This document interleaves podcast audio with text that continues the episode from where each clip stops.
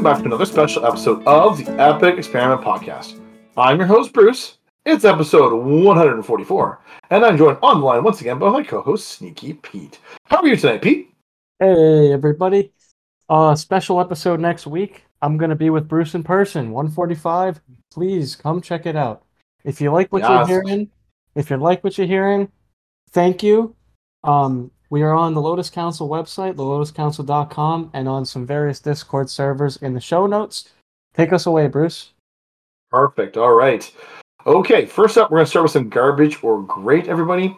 Uh, so tonight, my garbage or great is this one. I like this card. I think this card's pretty cool. Pretty cool. So I'm a little biased, but okay. One and a green for an enchantment. It's called Invigorating Boon. And whenever a player cycles a card, you may put a plus one plus count plus one blah, blah, blah, plus one plus one counter on target creature. Pretty simple text, but I like this. I like this mechanic. I like this ability. Um, I'm a big fan. I wonder what you think. Like, am I am I overvaluing over evaluating this card and thinking that it's better than it actually is, um, or is this card, you know, actually secretly garbage and I, sh- I I'm just putting poopy cards in my deck? It reminds me of Lightning Rift. So Lightning Rift is the red version where you cycle, you Mm. can pay one and deal two damage to any target. It's yes, but those- this is like okay. I'm gonna stop there. This this is actually like because you, you're interested. uh, You put a good distinction there. So Lightning Rift makes you pay mana to do this. This doesn't make you cast pay any additional mana. You just get the benefit of the plus one plus one counter, which is a What huge I'm- distinction. what I want to say though is is like if you're able to make this go off in any of these sorts of cards where it's, where it says cycle do this do this effect like Drake Haven, right? Pay one, make Yeah. a two two, right? If you can go crazy with the cycling and just rip it, then obviously this card is going to be the nuts for you, like synergy, synergy wise. But Yeah.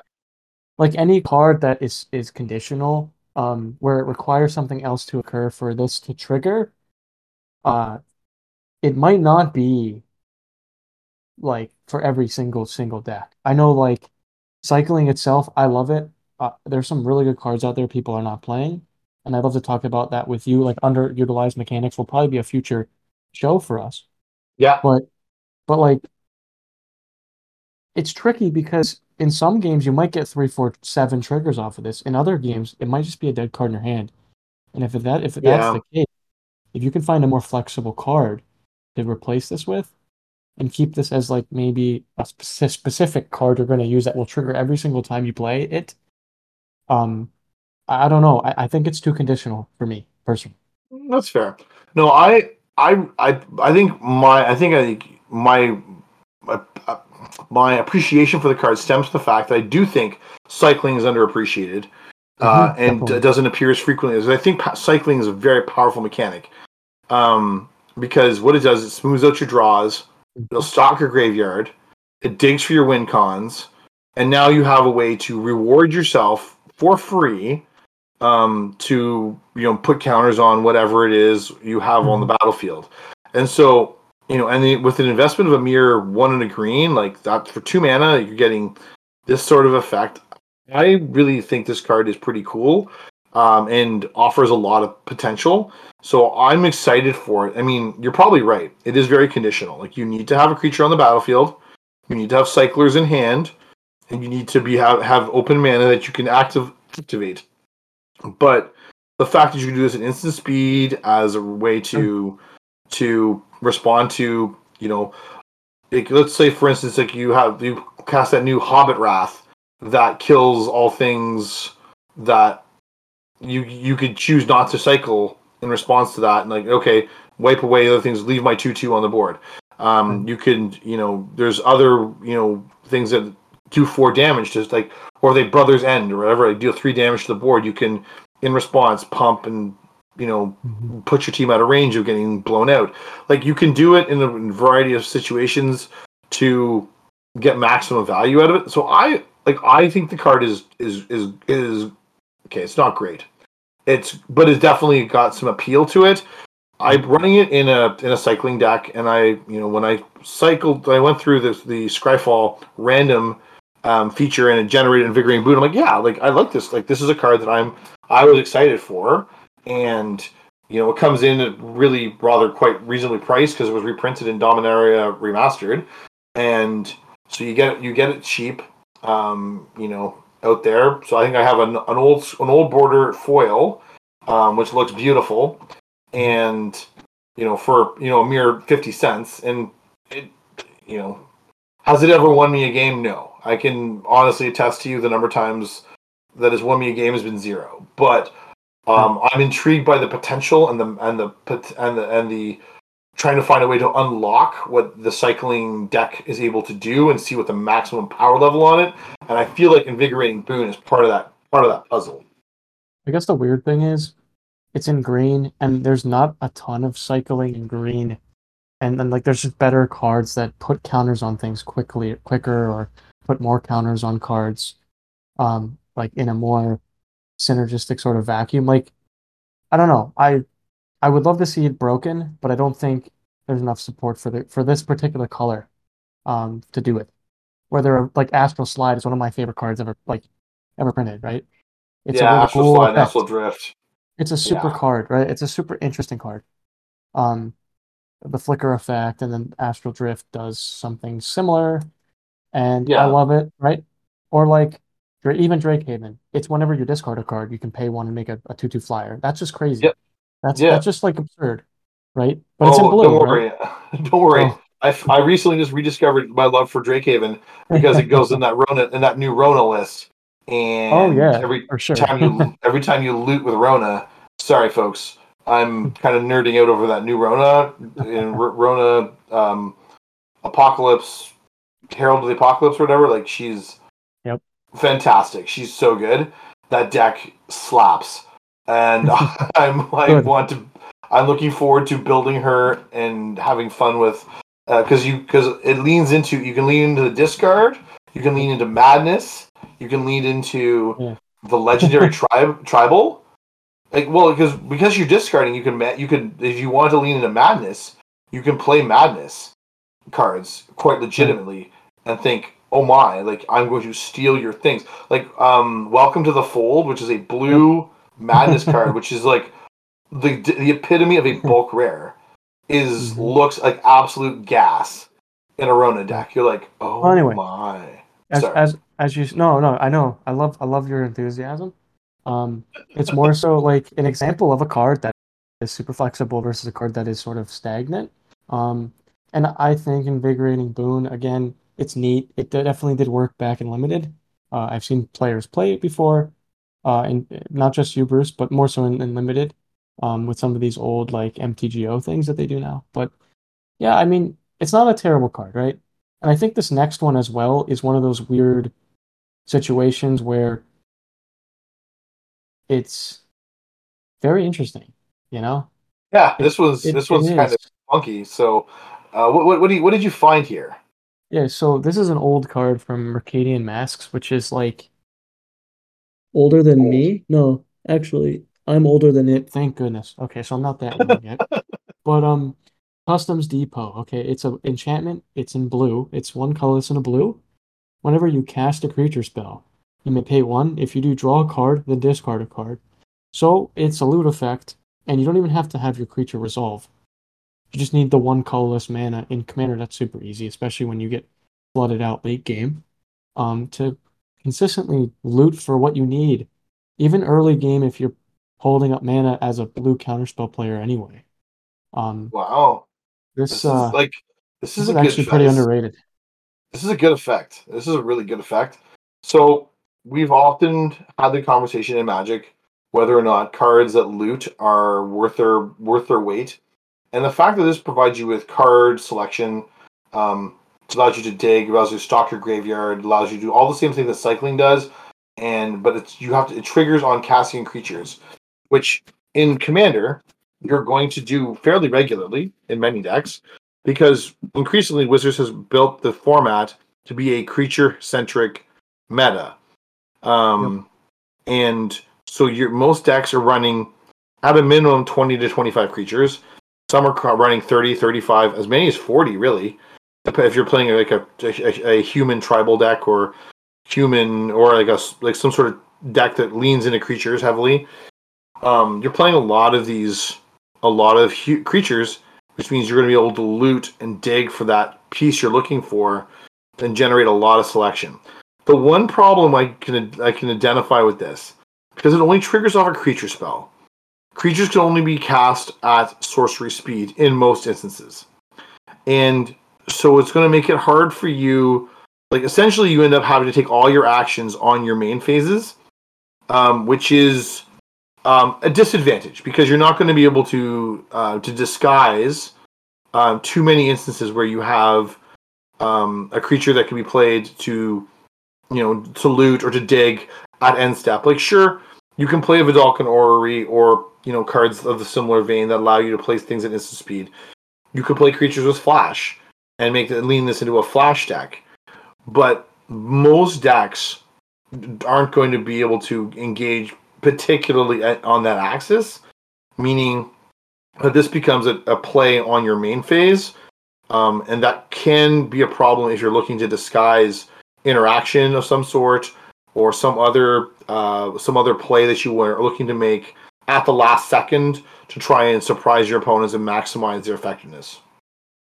Yeah, I mean, it's again, it's it's not necessarily a terrible condition to meet, right? It's No. more so you'll have to design your deck in a way that you're going to be controlling anyway, so you have to make that decision. I have the most trouble playing blue because I'm terrible at being patient when I counter something. Uh, that's Right. a fault that I know that I have because that's just the nature of how I how I act and how I live my life, I guess. Not to get too deep, but like I'm a very impatient person sometimes, right? Um, I you know I I I tr- I've learned over time to uh you know cool the jets a bit and and and think before making an action. So it's one of those cards I would love to break, right? It's one of those weird 20 cent cards where it's like there's a definitely a way to do it um out there. So I don't know. We'll see um if I ever put this in a deck, but I I think I think we'll be okay, right? Like I think Yeah. um it, it won't break Well- the bank and it won't break anybody's deck or No, it certainly won't break the at, at, tw- at twenty cents. It won't break the bank for sure. Um, let's just um, have a look at some other high synergy cards that play along with this. So it's not played particularly in EDH. So 100 it appears in 163 decks out of in excess of a million, which is you know nothing. But some plays along with some pretty high end cards. But guess this, they're mostly in greens. You're playing Beast Whisperer. You're playing Torens, Fist of the Angels. Like, okay, tell me that doesn't slap. Because that's like you're just casting creatures for value there and making tokens like You get to draw a and- card, discard a card, and make a token. That is like the dream in green. yeah, you are living the dream right there. Um you know, like Lifecrafters Bestiary plays along with that really nicely too. Zendikar Resurgent, so now you have lots of mana to do dumb things. So like you're gonna do some pretty cool thing. Right. Um it doesn't really lean into any one commander, but It's too I- it's too generalized, right? Like it's one Yeah. of those blue cards where if you're looking to cantrip off of your creatures, you don't care. You don't care as long as you're playing blue and green. What you how you do it, it's funny. you know? because like you know what like my brain went to and like like you heard it in my like my remarks it's like i want to play vedalken orrery and leyline anticipation and seedborn muse with this sort of card and i'm going to do broken things with that stuff Even and like even blue black. I mean, how many times have we seen a zombie player play Gravecrawler from the graveyard in the game? oh You know what I mean? yeah yeah yeah yeah, yeah for sure Or or even the blue white player flashing in a card and getting the Yeah. cantrip on the end of turn. You know, like there's a lot of that going on. you still got me going Um, back to rooftop storm there rooftop storm and this just just do all the I mean, I remember um even early on when I was playing a lot of Bone Miser in the zombie deck because I was discarding so many cards from drawing so many cards, right? From Yeah. playing Vanquisher's Banner and playing, you know, um there was a few others zombie cards that cared about you could tap them to draw a card or whatever. yeah Yeah. Um Crypt Crypt Breaker was one of the more notable ones. Um yeah so yeah, it, it definitely can do some strange things, right? And like looting is looting, right? Looting is always good. looting is Mhm, always good, no matter what color you're in, no matter what you're playing. If you're able to look at your cards in some way, um, Scry is another mechanic that I think we should talk about on this uh, you underutilized mechanics people don't use that don't realize that like there's a lot of synergy Well- with that stuff now. Well, I Um, think we'll get to that because well, well, I think at some point we'll have to explore the the scry mechanic in Yes. Lord of the Lord of the Rings because that is I will a a tutorial with the precon. I just leaved it up a few days ago, so we can definitely run that through. Um, speaking of tonight, right? We're gonna go into our second segment now. Um, Mhm. we're gonna talk about the seven deadly sins of all Magic players. Yes, we, we're, we're really gonna be all encompassing with this call out. All right, we're we're shouting people out tonight. Not sure if it's good or bad yet, but we're shouting people out. All right, Bruce, tell us what Well, we're, what we're for, right? Well, so as a, uh, if you may or not be familiar, there's like in the understanding of Judeo-Christian understanding, there is there are seven deadly sins that um, permeate society and are tempt us on a daily basis. And as uh, as commander players, we confront this all the time when we play. Now, when we play here, we, we don't want to preach here, folks. We're not looking to tell you like thou shalt do. No, that's not how we're talking about this. But we are. I do feel very strongly that here we're a podcast dedicated to trying to help players improve their magic game, improve their commander play. And so we need to identify the pitfalls that often betray us and often lead us to situations where we don't play optimally. And so if we can tie them back to you know basic emotions or basic situations that we that we get ourselves presented with, then maybe when they occur to us next time in the game, we can say, "Hold the phone. Let me think carefully about what I'm going to do." In light of being aware that this is an example where I could be tempted to make a choice that may not necessarily serve my best interest. So, So like again, everyone is human, right? And we should be treated with respect. Mhm. Um, we're not trying to badmouth any particular playing, any particular style of play. We're just talking about these traps, these sort of emotional responses everyone has probably experienced, either themselves or seen someone else do it. Um, and we just want to kind of discuss this because it is it is helpful to understand like maybe someone's having a bad day and they're kind of trying to unwind and something happened in the game and it really upset them, right? It's good Yeah. to like have a good conversation after the game or before the game. Um, and be honest with the players that you're playing with, but not in a rude way or disrespectful way. So, Bruce, you want to take us away with the first the first one? Sure. First one, I think, is uh, pretty overarching and is something that many of us can be guilty of. Now, it's I'm going to, to pride.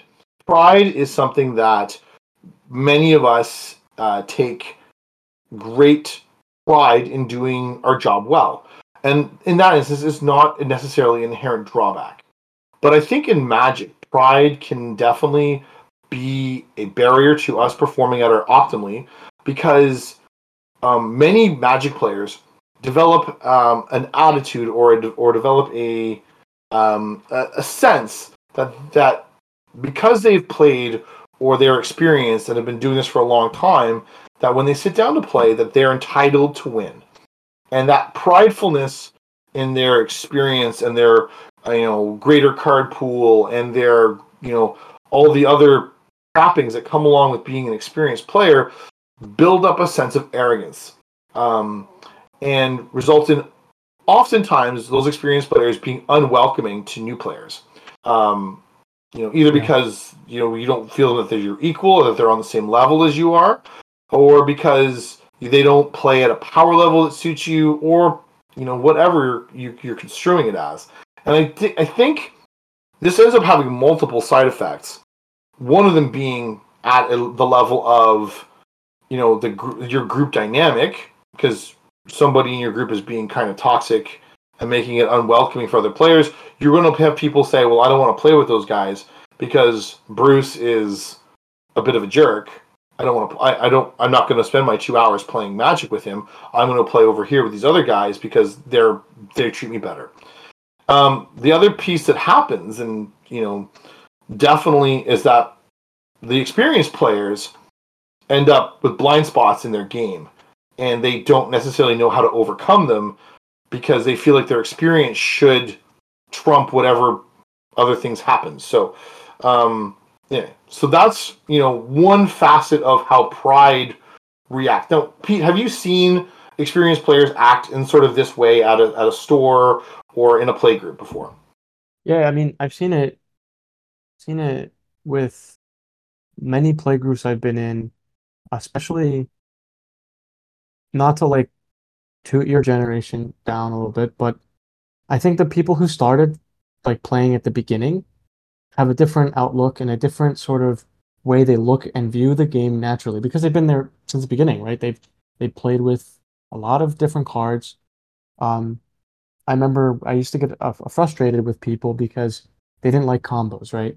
And I liked combos a lot more Mm. than I do now. Now I find them kind of convoluted, but um, it's difficult, I think, with uh the gameplay, right? Because you don't know what people are thinking, right?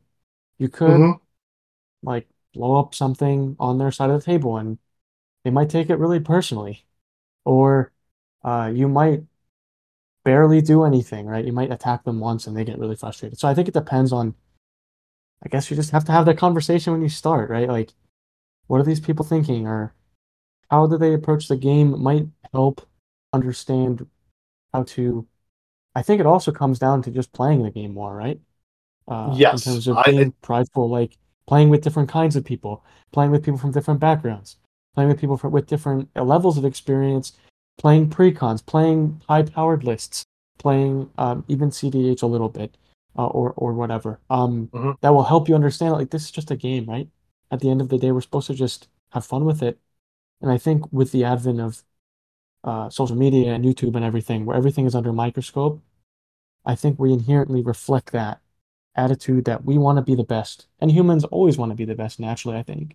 So, yeah, there's a huge sort of unpacking of it, right? There's a huge sort yeah like, this this this is a big one with lots of with lots of nuance and lots of facets that can and like i said some instances pride isn't necessarily bad like no, i take pride in my my career and i don't think that makes me a bad teacher right but Right. my my when my pride comes out when i play magic then I, I, I can definitely see how it can lead to pitfalls and me not doing well um, what, what else? What, what else about pride gets you when you hear pride? Like, Pete, what do you? What else do you think about?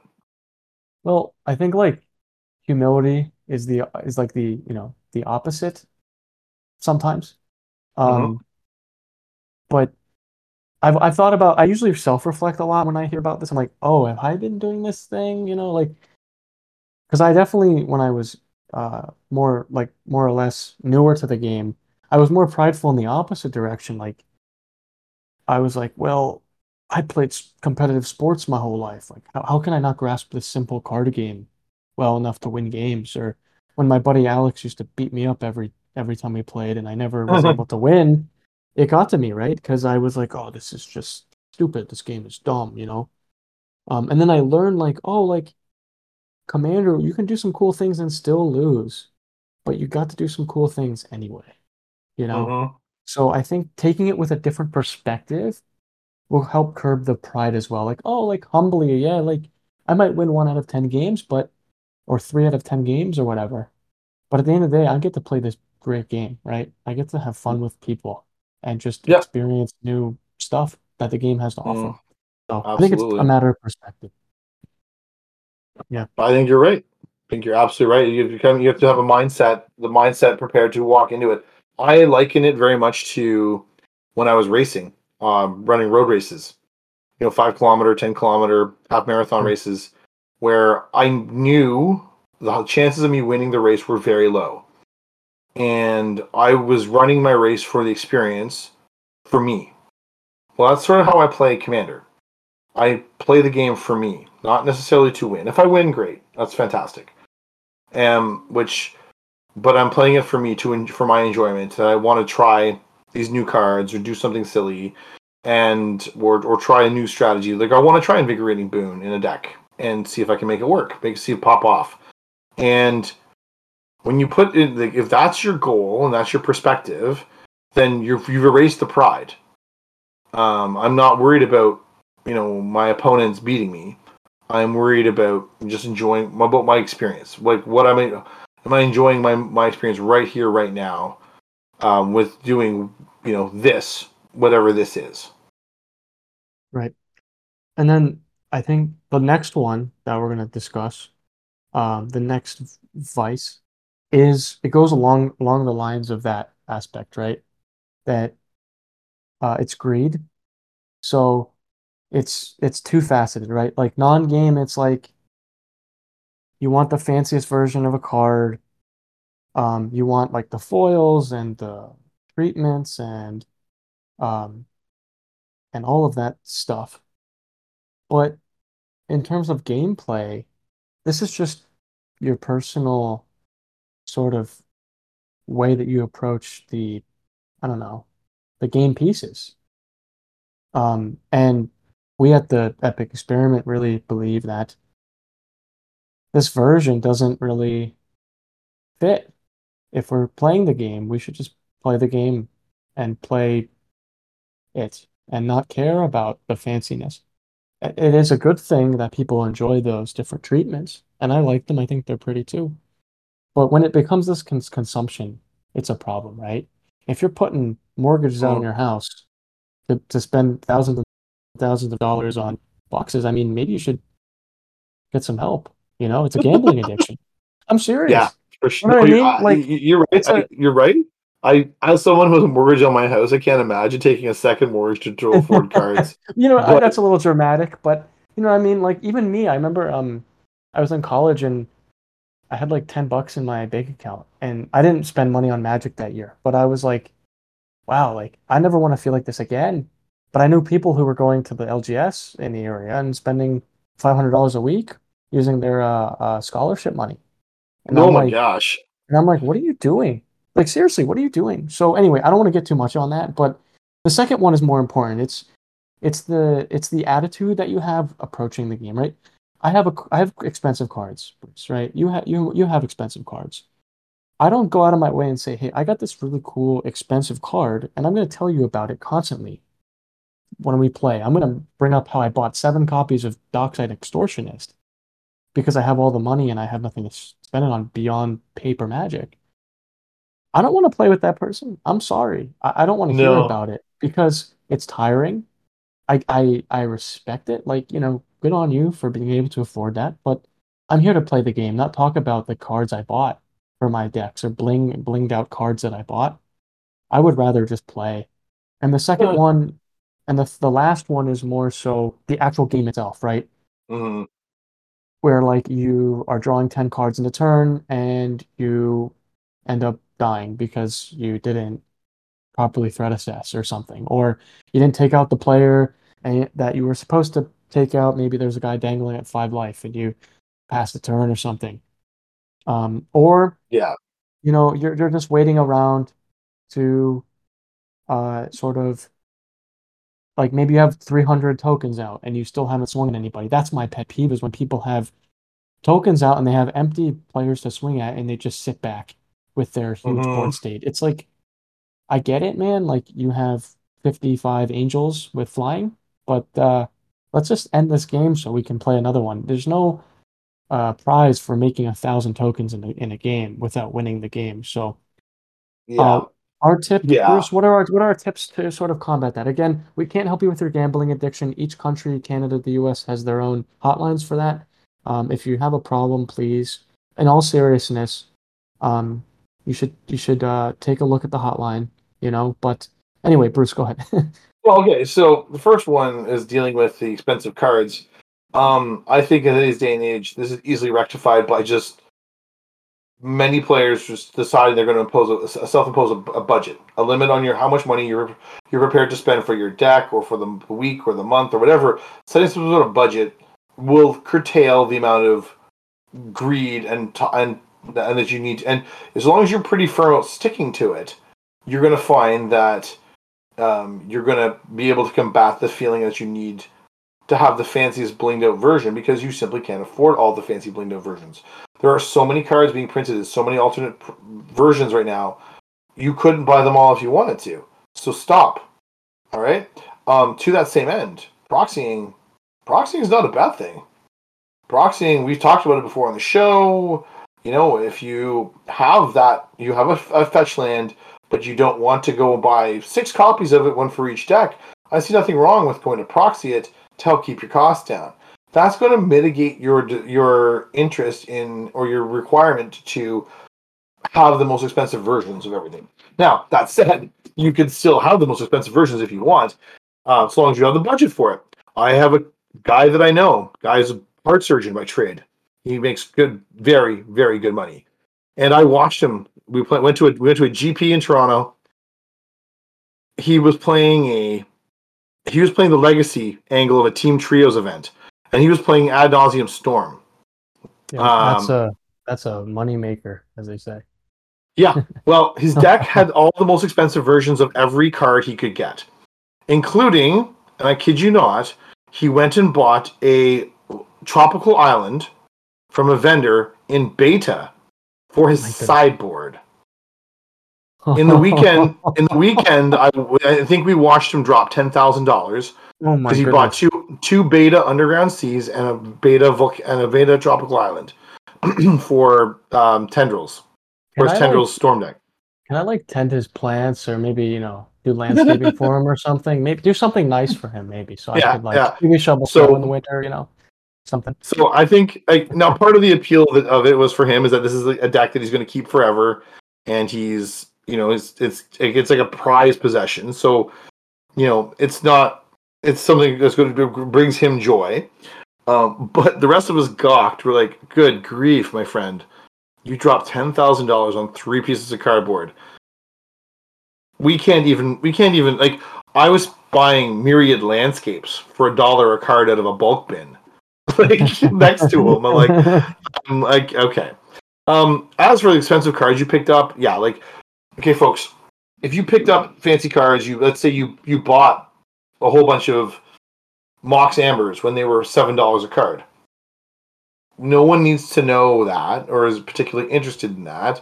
And you know, every once in a while, like it's you know not a bad, it's not horrific if you drop like oh I I I remember when Mox Amber was a ten dollar card. Like that's like that's reasonable, right, folks? But like I got another one for you too. I'll go um, for it. There's a guy, really nice guy, like wonderful to play with, really nice. Um, in one of the LGSs, and he basically, like, sometimes I'll mention a card, like, oh, like I really do need the copy of this card. I don't own it. And he's like, oh, I have seven of them. I probably need three more for these decks. And I'm like, what? Oh. Like in my oh. head, I'm like, I'm like, what? Like like um one of the LGS is a crazy sale every year. It's like forty percent off everything, mm. and he'll he'll say stuff like, "Oh, I need like a dockside. I need like necropotence. I need like all these staples, right? I have ten of them, but you know I need two more to finish the decks." And I'm like, "All right, man, cool, but you got to save some for the rest of us, because like, I just need one copy, right? And that's it. Yeah, I'm set. Yeah. And it takes me yeah. like a year to save the money, but um, it's just one of those things where it's like I think the greed spills over, right? It spills over into everything. Yeah. Um, and that's about it. That you know when well, it comes down to. There was a guy I played with who couldn't stop talking about his chains of Mephistopheles that he had in his deck, and I'm like, dude, congrats on playing having a card that is borderline unplayable. I'm proud of you. but it was seven hundred dollars. Like, yeah. good on you, I guess. Mm-hmm. Um, after the last one, playing with your food um, which is what I describe it as. Um, this is where you get you decide that you're going to pull a punch and not go and finish off your opponents. Okay, folks, no one likes charity.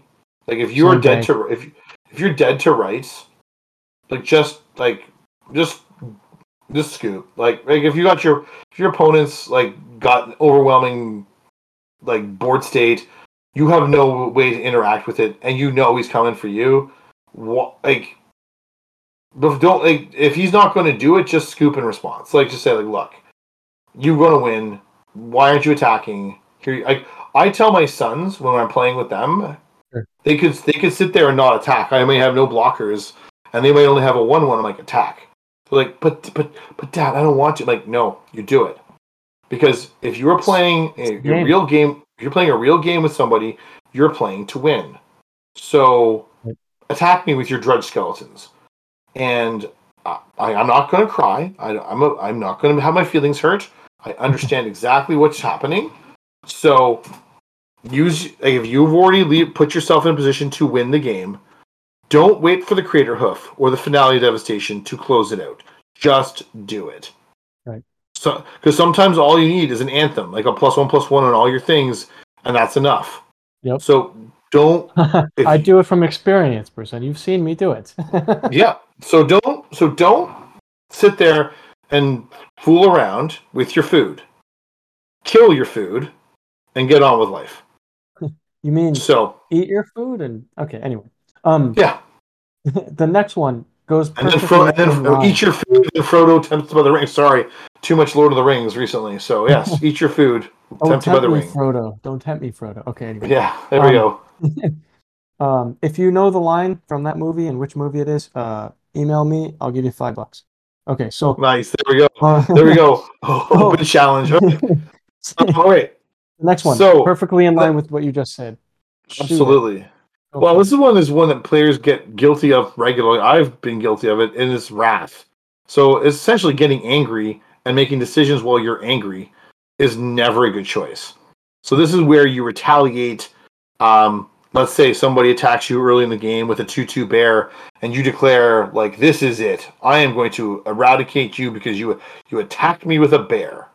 Even though the logical part of your brain should be saying, "You attacked me with a bear." I'm at 38 life. I'm Mhm. probably okay for now. I don't need to retaliate in kind. Maybe I need to remove the bear. Maybe I need to, you know, put a blocker down. But I don't need to decide to throw away all caution and make poor choices now. I have done this before. I have done this before where I have targeted a player because of a previous game he beat me soundly and I decided I was going to make make a point of bludgeoning him to death in this in the next game. Yeah. And what it resulted in was me making poor game decisions, where and eventually it cost me the game because I overcommitted to attacking when I should have been holding back a blocker or two, and I should have had interaction up instead of using kill spells to take out blockers so I could get to them. I blundered into a situation where I just got wrecked. Um, rightfully so, to be honest with you. You know, yeah, uh, like absolutely. so, like in that sort of like obvious emotional rage, you are ending up making bad choices. And we we know in real life when we're angry, we shouldn't go do dumb stuff. Like, Right. don't climb behind the wheel of the car when you're angry. You're more you're more prone to speeding and having an accident. We know this. You know when you're angry, don't go and have a conversation with your boss because you're probably going to say something you regret because you're angry. We know this. But in Commander, or in, in particular, we forget about this so frequently and we allow our wrath to spill over into our game and it harms and it ends up costing us valuable opportunities to win the game because we're so so focused, singularly focused on extracting revenge or retaliating that we don't play the game with a with the logic portion of our brain to give us the best chance to win. I've seen this uh, many times at the LGSs I've been to. Um, there's a few bad cases where people will literally pack up their stuff and leave, which doesn't look good in any case. It's No, embarrassing. it's look. embarrassing for me when I'm sitting across from you and you're really upset, or apparently because I blew up your artifact or something, or I hit you for 20 damage in a turn. If you get angry playing a card game, then maybe you shouldn't play the game or take it so seriously, especially in a casual format. Um, I understand maybe- if you're playing for money or packs or something, but like this, this is like I think that the tip here is, um, be like practice like, like practice just thinking through the logic of what the other person did, right? If you can think through like, hey, like this person doesn't like they're doing this for a particular reason. What is that reason before letting your emotional self take over? It's very difficult. It's taking me years to do Mhm. this. But like Yeah. being discernful about your emotions, like checking in, like, okay, this person hit me for 25 damage and I have four lands out. Everybody else has eight. Why'd they do this to me? Oh, because I had no blockers. Oh, okay, okay. Mhm. And and you know, they're just playing the game. Okay, okay. Yeah, so like I don't know. It, this is a tricky one, right? Because there are times when you probably are okay with getting upset. But most times I would say it, it's just a bad look. Mhm. The other path or the other wrinkle to Wrath that I think people often forget about is the fact that um, people have a bias towards certain strategies and and or certain colors or certain commanders and when they see the commander that either that's either they're really hot on they really like it they're like oh yeah that's cool card i like that they over they overvalue that as a threat. Like so let's say let's say you're an edgar markov player and you see someone else playing edgar markov you're like oh yeah that guy's got to have all the gas right? You haven't seen what he's doing. So like maybe his Right. hand is slow. Maybe he doesn't have, maybe he hasn't built it. Well it's probably vampires who are we kidding? But maybe he's done something different with it right? Like you don't know you just you're you're basing your decision on a bias that you happen to have because you are excited for your Edgar Markov deck that you have sitting in your quiver over there on the table. All right. The other one is where you you immediately target somebody because you they're playing a commander and you're like that thing is a problem it needs to die. So you immediately jump on it and you know are all over that player whether it's justly deserved or not. Like, I'm going to be honest, one of the ones I've seen most frequently are things like Omnath. Well, there's no good way to build Omnath as far as I'm concerned, but like you build Omnath, there's going to be somebody out there who's like, well, my Omnath deck is different. Well, okay, but you know what? You play Omnath, most of the people jump right all over you because of a bias created by this sort of feeling of wrath. Now, Yeah. I'm not saying that their feelings are unwarranted because we've all seen that Omnath deck pop off enough times and kill us all repeatedly Right. that you have good reason to be biased towards it. But there is a time, like, so if you're sitting down with somebody who's playing, let's let's pick a different commander that's not so you know obviously overpowered. Let's say you're taking a Muldrotha, Right. and like the, you're playing, they're playing a Muldrotha deck, but they're playing Muldrotha enchantments. Is, I mean, I've seen it. It could be a thing, and you know, at the end of the day, like you know, you you assume Muldrotha is going to be this nasty, disgusting recursion engine, and really all he wants to do is just play enchantments from like cycle through enchantments through his yard and play play through his graveyard. I'm not saying it's not a powerful strategy, but that's a lot different than the than the Muldrotha deck that's like a turbo dredge deck looking to find disgusting things and reanimate them and, and pull them back out of the yard in a heartbeat, right? Like these are two different decks.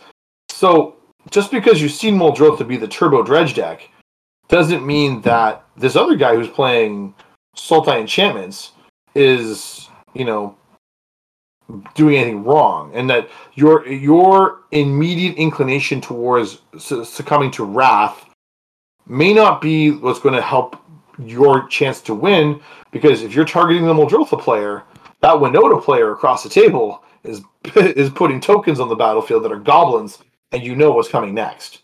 Right. So, just saying. So yeah, and then that, that that ties into the next one, right? Uh, sloth, where you're like, you're letting other things impact you, um, and you're unfocused. So I mean, it's weird that wrath could influence that, but it, it can if you're just hyper focused on one particular person at the table and not, you know, really thinking about the other people.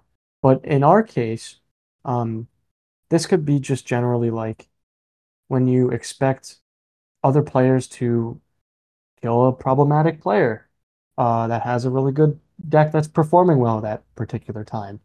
Um, instead of you know being able to remove them yourself, I I hate when I'm in a situation, Bruce, where I cannot do anything to anyone at the table. Right, I have no interaction in my Mhm. hand. I have no board presence. I have two cards in my hand or zero cards in my hand or something.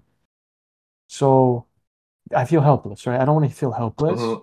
And sloth is not the same thing. It's more so you you kind of make a choice to decide that you're not going to take matters into your own hands with this problem at the table. Yeah. Um, in terms of other sorts of laziness, I, I mean, this is not that common because most people do keep up with like cards and local things going on with their LGS and you know their play groups and stuff. But being lazy about that too can also hurt you, right? If you're Yes. being uh, tracked far behind and say you're playing the same three decks, uh, and that's not your fault, but say you're playing the, the same three decks and you get butthurt because Other people have upped their power level or bought, uh, you know, 50 cent cards that make their deck a little stronger or whatever. If you're gonna invest in this game, it's about um, and it's about investing time too. Okay, what what cards work in your deck that are synergistic? What cards are not good? Um, I'm missing land drops every game. Why is my deck doing this every time?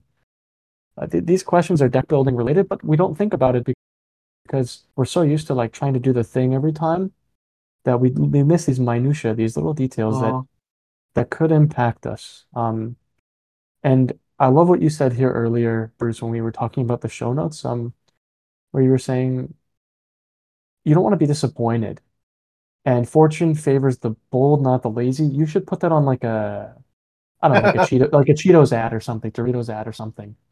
Um, that would be a nice catchphrase. But if you want to secure the win in general, you got to take it by the reins sometimes and be proactive in the game Yeah.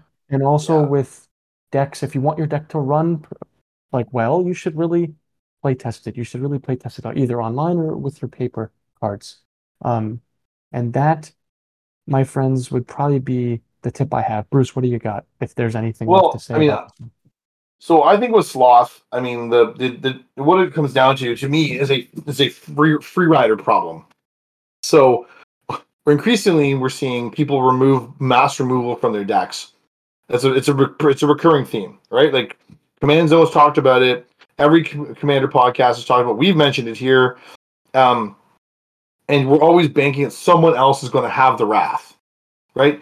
But when the when all four of you don't have the wrath, Yes. you're like you're you're like now you've been caught by the your own sloth. So I know that prevailing the prevailing custom is that we only play two two pieces of mass removal. Okay, but but folks, you're getting smoked by somebody who's like you need to address this. Don't be lazy, be proactive. Put the extra wrath and put the two extra wraths in your deck and and maybe a way to recur it if you get if they get dumpstered. Like have like this is for me where like my the way I build a deck is like I'm looking to build the redundancy so this doesn't happen. So I have a way to be proactive and not succumb to sloth. And so when I build my decks, there's nothing lazy about my deck. My deck is going to have plenty of removal and plenty of ways to interact and bombs and stuff so I can try and take the game to you. All right? And because I do not like the notion of sitting there and allowing my opponents to essentially lead me by the nose to a win, and then I swoop out from underneath them and take it at the last minute. Like that to me is not how I want to play the game. Um, does it happen sometimes? If, if in a well balanced commander game, sure, that will happen, but not because you're being lazy, right? There'll be an opportunity, like if you're everyone's playing, you know, at you know max out, and then there's going to be an pres- opportunity presented to you near the st- later stages of the game.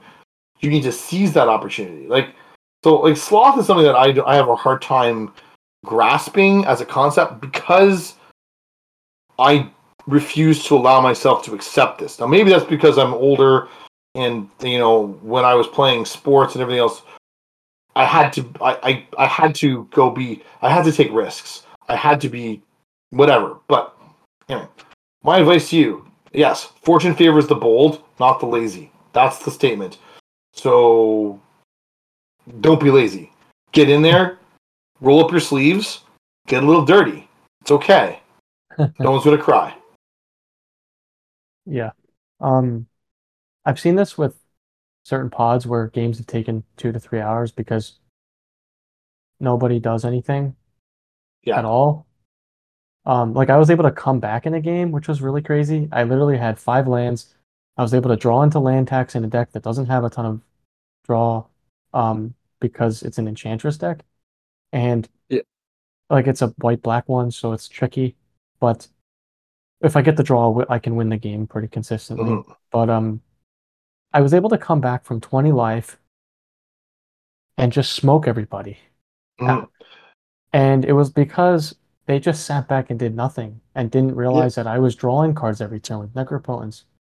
So like, I don't know. It was it was like I took like eight risks in that game, right? I almost half my life total. I was paying life in necropotence every turn. and then it got blown up, so I had to just top deck for a while. But it was Mhm. like it's their fault for not killing me quickly because they could have. Yep. I had one So- creature out. Most of the game, I had no creatures on the board because I usually just play my commander and put a bunch of auras on it. And if it gets removed, it's kind of difficult to come back sometimes. But I guess that's my simple game example. The next Yeah. one, though, is we're doing non-game actions, right? For the last few. Yeah, yeah. The last these last three are things that may not necessarily impact your gameplay, but they impact how you prepare to play the game. So Yeah. the first one we have is envy, which is this was tricky, right? Because I'm gonna there's start. no, I think I got it. I think I got it. I got this one because you took you t- you took sloth, right? Yeah. Yeah. So I'll, I got this. So with envy, I think what's interesting here is that it's challenging to to identify that you're suffering from envy, um, because many of us get excited when we see a brand new commander or we see somebody pilot something new and cool. And we go, "Wow, that's cool! I want to do that too." And don't get me wrong. There's a place in this game for imitation imitation is a form of flattery and you you see something cool you're like that's exciting i like that i want to do it too i want to emulate that but too often we see people take someone's entire list and use it um, as their basis for their deck right like pete goes hey bruce i really like that deck you played last night can you ship me the list and i say sure i ship pete the list and Pete immediately goes and like loads up his card on TCG Right. Player and gets the gets the hundred cards that I was playing and puts assembles his own deck just like me. And what happens in that is that there's going to be cards that I put in there that I intended them for a particular purpose. Right, and Pete's going to look at my deck and to, "What is that doing in the list? Why do I, why is that card there?" He doesn't because he's not in my head, right? He doesn't know why all the card selections were made. Maybe I put it in there because I'm not. I, I'm choosing not to succumb to the sloth, or maybe I'm putting it in there because I know that I'm prone to wrath, and so consequently, I'm trying to make sure that I don't overcommit to retaliating by putting this seemingly do nothing dirtily card in my deck. Whatever. There's tons of reasons, but they don't under. Pete doesn't understand in my own head why this card is there. So he's probably going to not use it to its fullest potential because he doesn't get why it's there. And what that does, every time you put a dead card slot in your deck, you're reducing your effectiveness because at some point you're going to top deck this card and you know, "Oh, what did I draw? Dude, why is this piece of garbage in my deck? Every one of us has said that. Everyone, and sometimes it's because you watch somebody else play it and you thought that was cool, but your scenario is different and you go wait a second.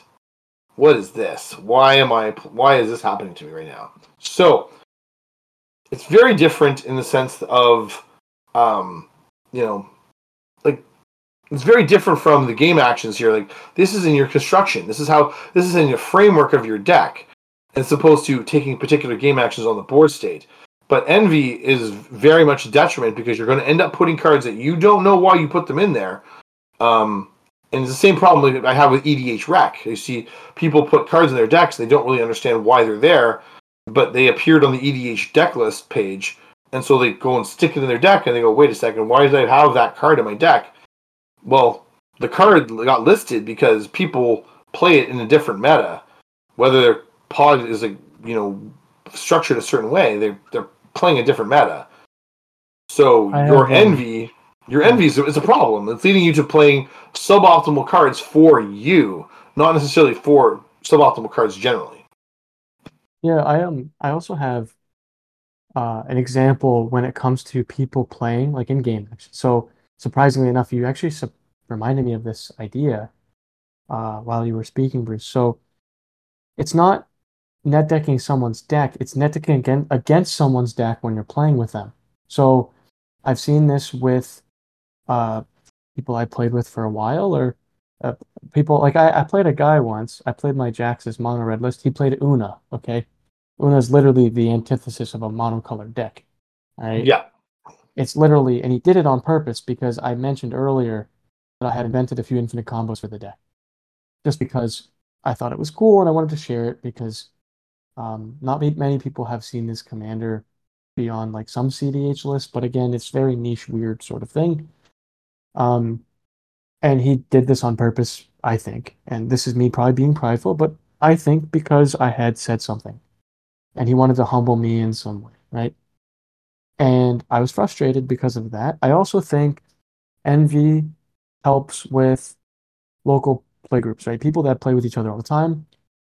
Um, when people play cool decks or whatever, and they say, "Oh, you can't play this deck anymore because it's too broken," or "You can't play this commander anymore because it's too much," or whatever. I think that they should have a more adequate conversation because if you're gonna just start putting a ban hammer on everything that's played, when you get to a situation where you're not playing with your group of friends you play with normally, Mhm. and you're and you're in that situation, like I hate discard effects, for example, is a very common one I've seen people complain about. And someone plays discard effect, like a windfall, and you get Yeah. upset because your hand is used to be gas and now it's just five lands and two dead cards. That's on you for getting upset because you were annoyed and envious of someone who is playing a strategy that they're good at that you can't tolerate because it Mhm. impacts you as a person or impacts how you play the game or whatever. I think this is one to like go. This this this is kind of intertwines with pride, but it's not the proactive sort of pride. It's more so the aftermath sort of reflection on imp- on impact. Right, You know, on, yeah. on things that have occurred in the past in games. Um, that's why we're putting it in this non-game action sort of section. Um, Mhm. you could be envious of a player while you're playing the game, right? They're playing a combo deck or they're playing a deck with a ton of very fancy, cool cards in it, and you're Or- playing or- a pre-con. You know, Or boy, oh boy, I wish I had as many lands as you. yeah, sure. Even the simple, "Oh, I wish I had to not miss my land drops in this game, and I wish it was a little bit taller. I wish it was a ball. Sorry, that's a song. All right. the next one is is similar to envy, um, in terms of its reflective nature, and then it's all its consumption. So lust is a very famous word people use, you know, sometimes inappropriately, but lust is more so in our sense, this lust for power, right? Uh, in, in Mhm. Commander, we're not we're not going sociological here. We're not going psychological. we're, we're going straight to the cards. All right, friends. The need we're, not playing the, we're, to we're not playing the, we're not playing that rules of power game where like all those Yeah. the crazy rules that people live by too. this is this is simply deck building. All right, the best deck. I want to be the best in my pod. You know, I want to just beat everybody, and I I want to just stomp my friends in the dirt. I remember I used to do this with my good friend um, when I used to start when I started playing Commander. I purposefully was like, I just I need to I need to stop losing. Like I can't stand this anymore. So I built a deck where I blew up all his lands. I played You're, played a- you're a Avalanche. terrible person. I played Avalanche Riders with Panharmonicon. I played a bunch of other 2 2 body creatures with Alesha where I'd animate them, ETB, blow up your land, cry about it later. that whole thing. Um, and then the other thing about Lust that can be all consuming is wanting to win every single game and doing every anything in your power to get that win at any cost. It can really self implode a, a healthy playgroup, right? yeah. If you're focused on winning every single game you play, you're going to be disappointed because nine times out of 10, you're probably going to lose. Like, Mhm. this is a game of chance. This is a game of variance. I don't know about you, Bruce, but uh, have you played any probability games before? Like, I, I, grew up playing backgammon. It's a cultural thing for me. Um, I'm I'm very good at the game, but I, I, I know that there are times where I just lose. It's luck based, right? And that lust to win, Um, that lust so to I- win I- is is tricky. so I play euchre. So I play euchre, which is a card game. I know game. euchre. Yeah, yeah, yeah. With the with the and so the sure. and so the, the the thing with euchre, if anyone's familiar with it, it's all probability based. There's only so many card combinations that are out there, and uh, some guys like when you have that opportunity to whether to make a suit, there are guys that refuse to let other people make suit because they want to win all the time, and they're like, if I figure the best chances is if I'm the one making suit. Okay, and it's a, it's a viable strategy, but if you're doing it every single time, you're going to get euchred more often than not because you can't have all, everything all the time. if so, we translate that, if we translate that to commander, right? Mm, There are decks that are super like they're super sort of greedy with their plays and lust kind of goes through with that too. Like some CDH decks, right? They are CEDH. And if you play it in a casual pod, people will be upset at you, right? You're playing Yeah. stats, you're playing winter orb effects, you're playing stasis orb, you're playing um, you know, possibility storm, rule of law, all of the good stuff, right? You're playing the things that make people sad, okay? yeah. But if you do that because you just want to win, people will not invite you back. It's happened to me personally, and I don't even play cEDH. I just play decks at a specific level of power where some people are okay with it and can match it. Other people get very butthurt. And it's tough for me because I play a particular way, which is drawing cards. Having always having gas in my hand if I can help it. Doesn't happen perfectly every time, but I always have enough draw on the deck to rip through my cards, and I never miss my land drops for the most part because I invested in lands first before I invested in any other expensive cards. So I have all the fixing I ever need in a deck, right? Yep. Some people just don't do that, right? They just they just No. play janky decks. They play, uh, you know, like uh, elemental. They- They, they, or they play um, fractal tribal. Sorry, fractal tribal or something, right? Or, or what they'll do is they'll put their deck full of tap lands. They wonder why you're beating them. I'm like, I could tell you why I'm beating you. You're time warping yourself every time, So and I'm you know, basically in this case, our tip is maybe tone it down a bit. Like not to say like don't play at a level you feel comfortable at because that's not it. Don't play down and sandbag people. But what I'm trying to say is like it's all about winning. This game is about having fun. This format is about having fun. If you're looking for that lust sort of fix, the fix is in.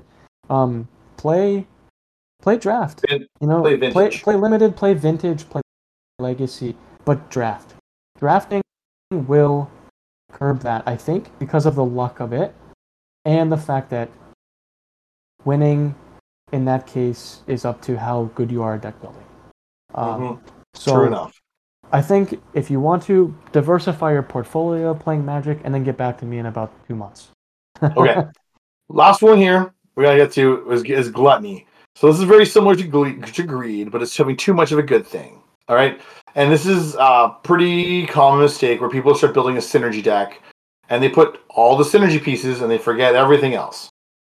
How many times have we all done it? We've all done it. We've built a deck. We're like, yeah, and this goes with this, and this goes with this, and this goes with this. And you're like, wait a second, I have no ramp, I have no draw, I have no, I have no interaction. And you're like, wait a second, my deck doesn't work and you wonder and then you and you get really upset about it because your deck doesn't work well Bruce, if you stop and thought about it logically you know why your deck doesn't work and other people can observe and look at you and say we know why your deck doesn't work you have no removal. You have no inner. you have no you have no board wipes. You have no you have no draw. You have no ramp. How do you propose to beat me when i can put five i've put six extra lands into play. I've drawn eight different eight more eight additional cards. And on top of that like you're i'm i'm doing things that are every bit as synergistic as you are. So sorry folks. Like Hmm. i understand the appeal of having the all synergy look at all the fun things happen here. But then like i get that deck. I want to build that deck too. That'd be fun. But if you're going to play the game you need to be able to do more than just do all the synergy things. Because all the synergy things will will at some point be derailed. They will be stopped. What do you Yeah, do in that instance? The inverse is like putting all the good cards in your deck in quotes i'm saying good cards is like the expensive cards the um the combo pieces for like seven different combos for example or um Yeah. you're, you're like cutting synergy out to put in like all of the quote unquote good cards but you're forgetting that like not every deck needs a force of will in it you know i mean one card yeah what but what I'm saying is like I'm giving that as a dramatic example. I know, I know. like like um like Ancient Tomb, right? It's a great land in my opinion, but not every deck needs it. You know, you could cut it for a, a fixer. You know, you could cut it for like I just random I did this with my old Rutstein deck, um, and I sent you the list a, a while ago. mm-hmm. I cut I cut a bunch of good cards. I cut Yawgmoth, which is one of my favorite cards printed from MH2. I cut um some other expensive big creatures, uh, like Ancient Brass Dragon. I cut Mhm. some other cards that were like in the twenty dollar price range and put in 50 cent cards that were just better for the deck, you mm-hmm. know? And I was like thinking to myself, I've probably done this for, I've been working at this deck for three years and I still have that problem where you're like, oh, I got to play all the tutors. I got to play mm-hmm. all of the, you know, all of the draw effects, all of everything. But sometimes mm-hmm. if you cut these cards, your deck might run better. Um, yeah. If you just play into what your deck is trying to do rather than playing the $50 cards, the $100 cards, the $700 carts, chains, and Mustafa. Yeah, very so so true. The seven hundred dollars chains of Mephistopheles that you don't even know how it works. So yeah, no, like po- folks, a lot of this, all these, all these these vices come back to you being able to stop your illogical brain and redeploying your logical common sense brain that you have and allowing it to help drive the decision making process instead of the emotional response. But I want to play those synergy pieces. Yes, but do you have any removal? Do you have a ramp? Do you have any ramp? Where's the Sol Ring in your list? But it doesn't synergize. Mm, put the Sol Ring in your deck. It's broken in half. Do it anyway. So, Right. you know, like the, you know, all the but all these things are emotional responses where your logical brain gets shut off, and if you use your logical brain, you would go right. I can't do this. I need to stop. I need to go backtrack. I need to come up with a different plan of action. So, if there's any takeaway for the end tonight, it's just um just be conscientious if you can the next time you go to an LGS. See if any of these things affect you or any of the other players at your pod. And um it takes time. It takes time, it takes having a thick skin. It also takes, you know, just knowing yourself, right? Uh beyond playing the game. Um these are If things I- we all struggle I, may, with every day. if I may, it also takes intentionality. You have to be Mhm. thinking about it. And Sure. so if you're wondering how how to find that next level of your game, this is how. Yeah. If you can spot where your device is coming through and how it might be impacting your game, this might be a perfect opportunity for you to turn it around and and shore up a portion of your game such that your vice can be turned from a vice into a strength. Yeah, I think we've hit this on the head um, in regards to fleshing this out.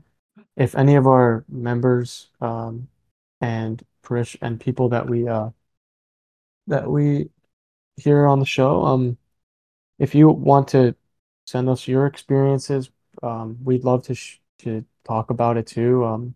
It's just I think it's a really interesting concept, right? Beyond the game theory of it, uh, Mhm. just Yeah. how we work as humans. It's it's nice. So. it's been a very interesting conversation and um, probably more revealing about myself than I think I had ever intended. But anyway, um, not in a bad way. I don't think there's anything that I've, you know, I would feel Right. ashamed of saying here, but definitely makes me think about how I how I interact with other people in this game. So, yeah, good conversation. Very good conversation for tonight. Yeah, A little on the heavy um, side, but but a good conversation to have nonetheless. sometimes we just we gotta go deep, you know, to Yeah. find the to find these things. I know I've struggled with these things more often than not when I first started playing. Not the more so the greed part of it or the gluttony part of it, but but more so like the anger of it because I'm competitive, right? I'm very competitive. I don't to show it, but I am. Let's face it. And the pride is a huge one for me. So I know like my faults, right? I Mhm. know that I shouldn't take things personally, but some we all do that, right? We're all humans. Yep. Yep. Yep. Okay. so let's draw this to a close. All right, folks. Thanks very much for stopping in tonight. Um, we will be back with decks and what other other card talk next week. I'm sure. Um, next week, like Pete said, we will be in person together in the same location, which is bananas. But uh, um, This is going to be but uh, great. it'll be fun. It'll be very fun to have us do it live, um, so to speak. Um, if you want to find out how to reach out to us, again, check the show notes, please. Our the links to the Discord and all our social media are available there, along with all the pro all the locations where you can find our uh, podcast on various hosting platforms. All right, folks. We'd love to have people engage with us, uh, send us messages, particularly about this topic, because I think this is a topic that has really um, been poorly explored by magic podcasters and magic magic uh, content creators and Yeah. we'd love to have um, some more in-depth conversations around these sorts of ideas and how it might impact how we play Magic and Commander specifically. So, anyway, with that, thanks very much, everybody. Take care. Have yourselves a great week, and wherever you play Magic, be good to each other. Take have fun, and we'll see you soon. Thanks so much, everybody. For all of our Canadians, happy Canada Day in the next two days, and for our American uh, viewers, happy Fourth of July. Uh, stay safe and enjoy this time with your family and friends. Peace. You're here. All right, everybody. Talk to you later.